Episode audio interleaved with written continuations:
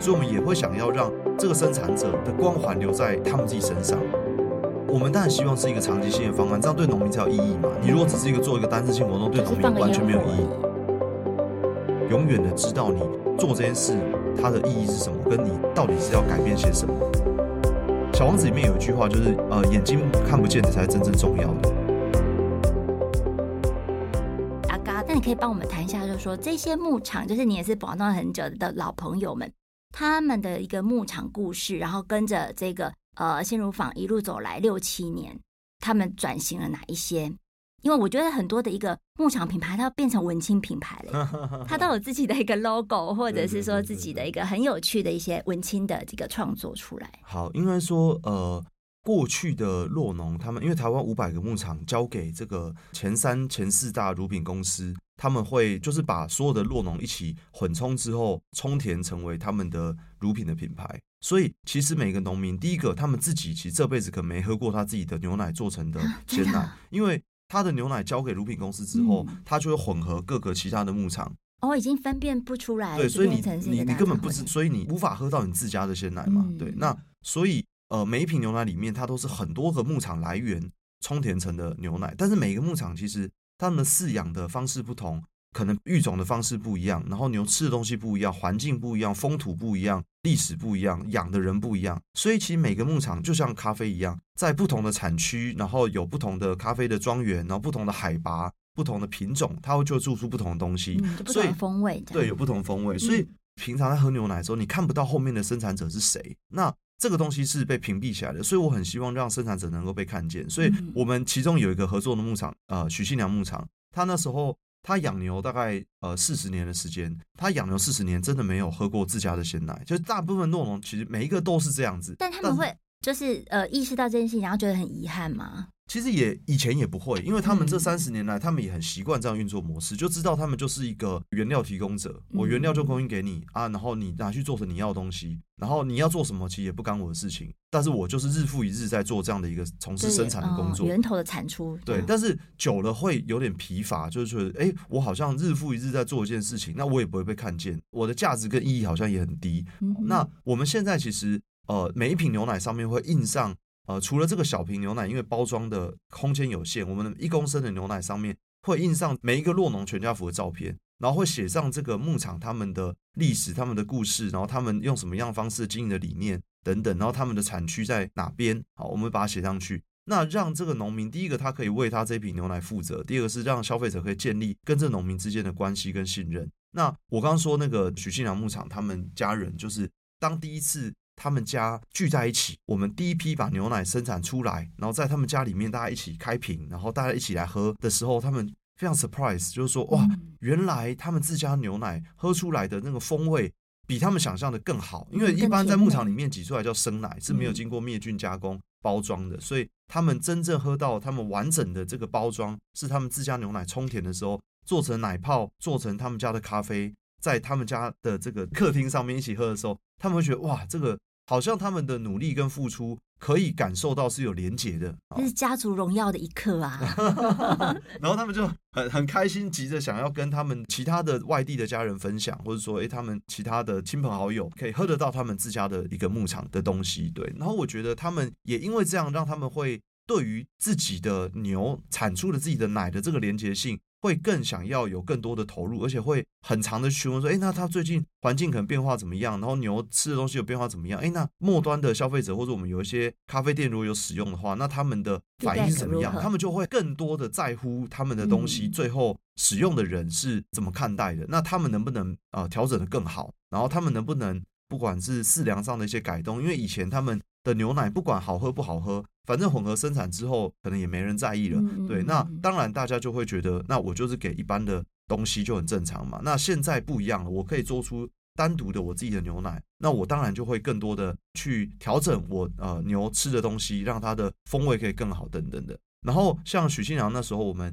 呃，是跟一个叫梁根的设计师合作。我们就是每一个包装都会想要跟这个牧场有所关联，然后每一个包装它因为都有这个牧场的家族的合照，然后有这牧场故事，所以我们那时候就跟梁根设计师合作的时候，就是因为徐向牧场是一个大家庭，哦，就是他第一代爸爸妈妈还有他的两个儿子的家庭，现在都还全部是一起生活的，所以我们就想说，哎，想要找这种很知道怎么诠释这种家庭氛围的设计师，然后过去有很丰沛的作品是。用比较传统的手艺去呈现，所以我们那时候做了一个用版画的方式做成了一个包装，然后它就是类似这种家庭的这种精神可以呈现在包装上面，所以我们也会想要让这个生产者的光环留在他们自己身上，然后让大家可以认识他们，或者说透过这种不同的包装的形式或牛奶风味而认识这个牧场，这样。对，对，所以家族故事也变成这个品牌资产的一一大部分，一个核心，然后就是真的是可以把以前他们只是觉得说自己是供应链里面的源头，但他现在就觉得说，哎，这个不只是一个供应链，它是一整个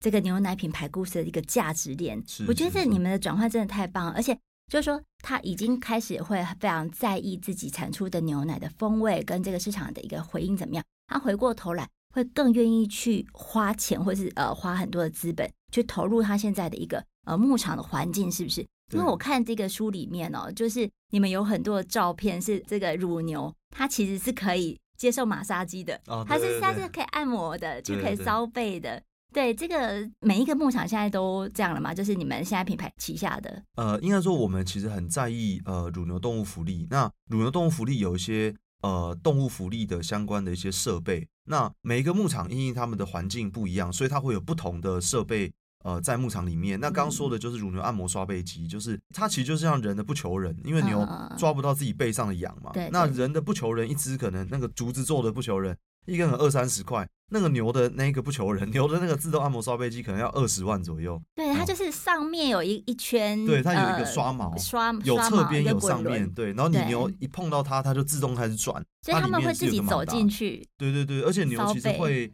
会排队，然后就是要等着做。那因为牛就是。还是有一点这种学姐学妹制啊，因为牧场里面的牛都是母的哦，所以就是学姐先刷完了，学妹再刷，就是有自己的伦理，就对。对对对对。那有的牧场它也也有一些非常非常特别的动物福利设备，就是说像我们一般要帮牛挤奶，就是早上晚上各挤一次，然后要帮小牛喂奶，就是早上晚上各喂一次。但其实这些牛它可能不止早晚会胀奶，它可能。乳量比较高的牛，它可能会在中间的时间就觉得胀奶，就觉得不舒服。那小牛可能在早晚喂的中间过程就肚子饿了。所以我们现在有这种自动榨乳机器人，还有小牛喂饲机器人，它就是会是一个完全智能的设备，然后用 AI 晶片的辨识，然后牛只要肚子饿了，它随时进去，它就冲泡全新的牛奶给这小牛喝，二十四小时都可以喝。然后牛只要胀奶，二十四小时都可以被榨奶。但是这个设备跟过去的这种榨乳设备跟小牛的喂饲设备。可能价格高了十倍左右，但是这些洛农，因为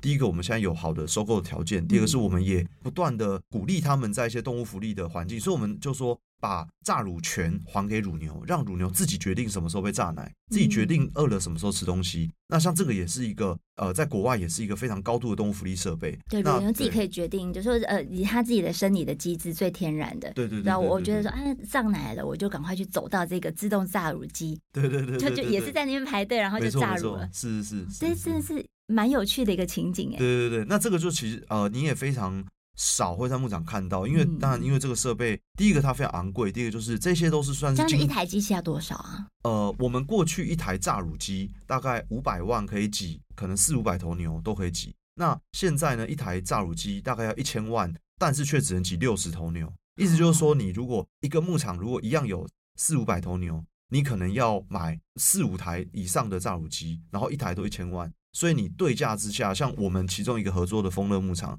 他就买了四台的榨乳机器人。那这个榨乳机器人，它这样投资可能就要花四千万，这样只有一半的牛可以榨奶，还有另外一半还是用传统的榨乳设备，所以它这个投资金额会呃远超过过去的想象。但是它的另外一个好处就是，它算是一个精准管理的过程，因为这些牛它在随时挤奶的时间、数量，还有说它的频率，全部都会被电脑记录下来。那因为我们现在有乳牛的营养师、兽医师跟我们的数据分析的人员，会协助洛农来去做这些数据的管理，哦，让他们过去可能牛自己不会讲话，然后所以他透过这样的呃，以前都只能比较被动的观察这些牛，现在就可以更主动。那我们会在牛身上全部都装设一个类似小米手环，就是类似一个体感装置，或者这样戴一个 Apple Watch 一样。然后他们就是呃，每一只牛每一天的移动的步数啊，躺卧的时间啊，或者说它一些反刍跟呼吸的一些声音都被记录下来。会不会变成一个 AI 智能品牌啊？对，我希望那牛的声音我们可以听得到，就是知道牛的心声，嗯、它到它到底，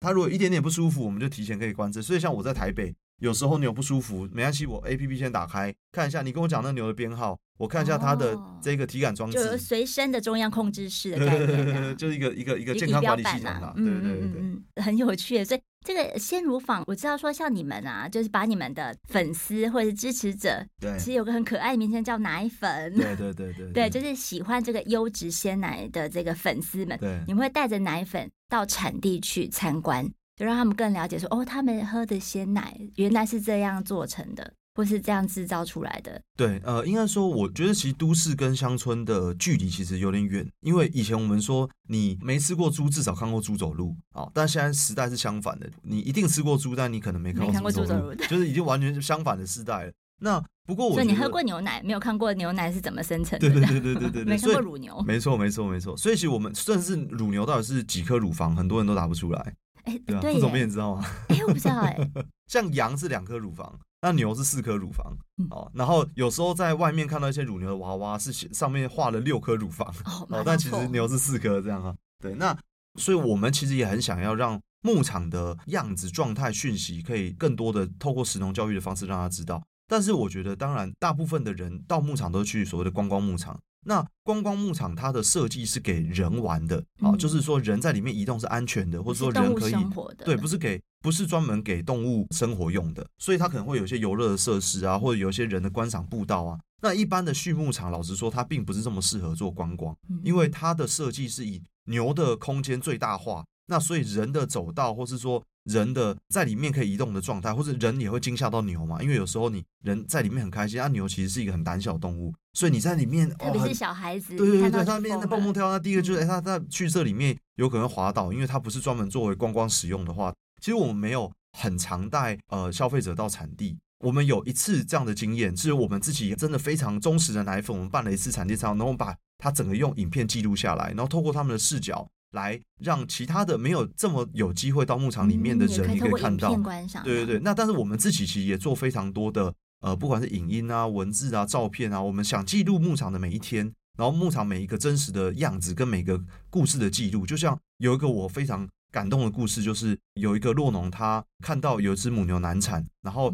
最后那只小牛拉出来的时候呢，那只小牛已经没有呼吸了，结果他马上完全没有思考哦，他直接帮那只小牛口对口人工呼吸。哇！然后重点是，嗯、最后那只小牛救活了。哇塞！嗯，而且这种是那一这一个故事刚好被他的监视录影机录下来。嗯嗯嗯，就是他刚好牧场里面有放一些监视录影机，然后我那时候看到了那个影片的片段，就是这个就是牧场每一天发生真实的一个小故事。它可能不是你到一个观光牧场里面去玩，而是说你知道每一个牧场这些农民是怎么对待他的牛，然后知道这个牛在里面是是有一个很好的环境，或是有人很好 take care 他们。那这个是我们觉得对大家来说是重要的事情，很感动哎，这种这种真实的小故事，每天都在这些牧场当中上演。那我觉得就是呃，消费者啊，其实也都会在这个通路里面，然后去寻找鲜乳坊嘛，哈。那我们也知道说，是鲜乳坊其实在这几年，短短几年之间也攻入一些各大通路，比如说全家便利商店啊，和路易莎啊，或者是一些很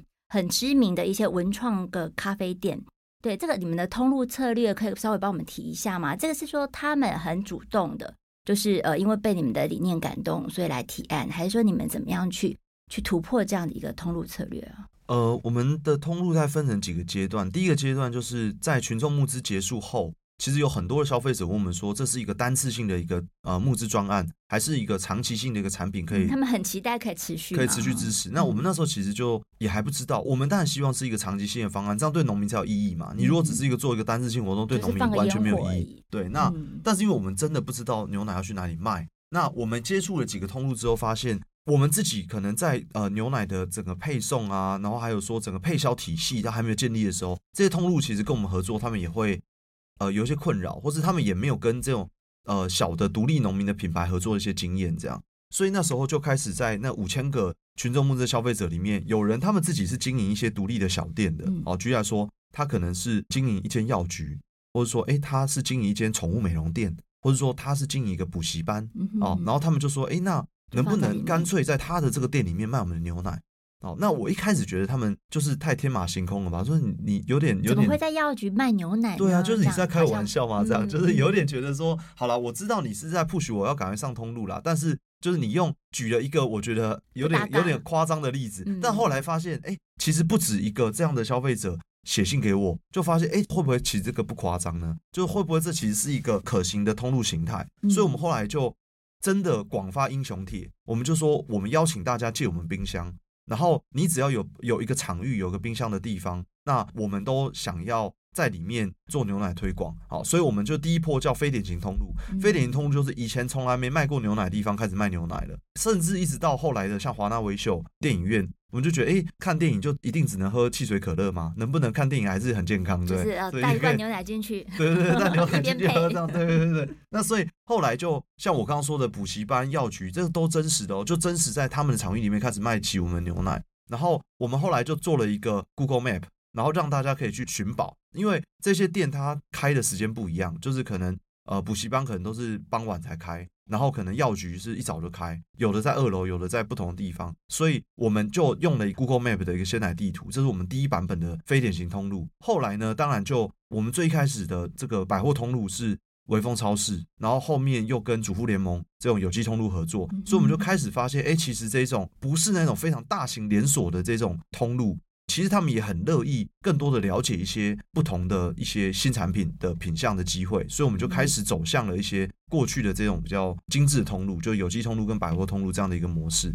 那全家便利商店这种呃完全主流的大型通路合作呢，这就很有趣，就是他们过去其实也没有偏这种独立农民的品相，所以以前在讲小农品相在上面上架的这样的一个一个经验。那他看到我们在群众募资上面募资很成功。所以就表示，其实消费者可能是有这样的一个需求的，或者说这个产品已经获得了一定市场上的一个验证了。对，然后再加上我觉得全家便利商店他们这几年有出一本书叫《改变》，那所以他们其实对于一些尝试创新的一些思维，我觉得是愿意接受这种挑战的。所以那时候我们在跟他沟通，包括我们是社会企业，还有说我们跟农民公平交易这样一个模式。那如果透过他们的通路的力量，可以来支持这样的一个产业转型，那他们也乐意给我们机会来试试看。所以，其实那我觉得在很多这个沟通都不是单纯的一个商品采购的沟通，而是可能跟他们的 CSR 企业社会责任的部门来做沟通，或是跟他们的其他单位的部门来去互动，说，哎，其实跟我们上架的价值其实是有一些其他的部分的。对，那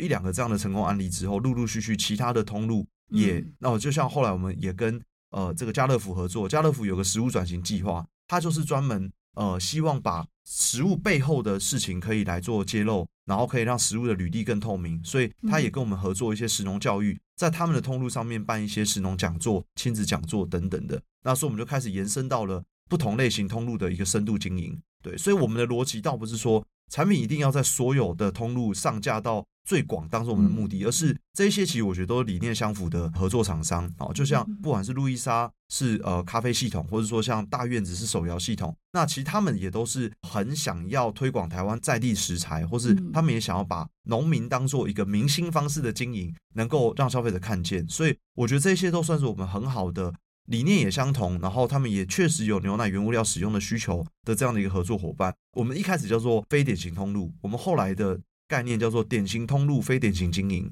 就是我们不是只是一个买卖关系，我们是一个深度的一个品牌合作的关系，对，就是一个需求跟理念的一个会诊啦。对对对对，对，嗯，就成为一个这个呃典型通路的非典型经营的很有趣的案例。其实我觉得在呃所有跟鲜乳坊一起合作的一些品牌啊，他们也都会觉得说可能会达到一个 ESG 的这种比较是更好的正向循环。那其实陷入坊啊，就是呃也跟这各位听众提一下是。他有获得远见的社企之星以及 CSR 的企业社会责任奖哈，所以从这个刚才那阿嘎的分享里面就可以看到一些相关的实践。那最后我来谈一谈，其实你也是一个典型兽医的非典型实践，是不是？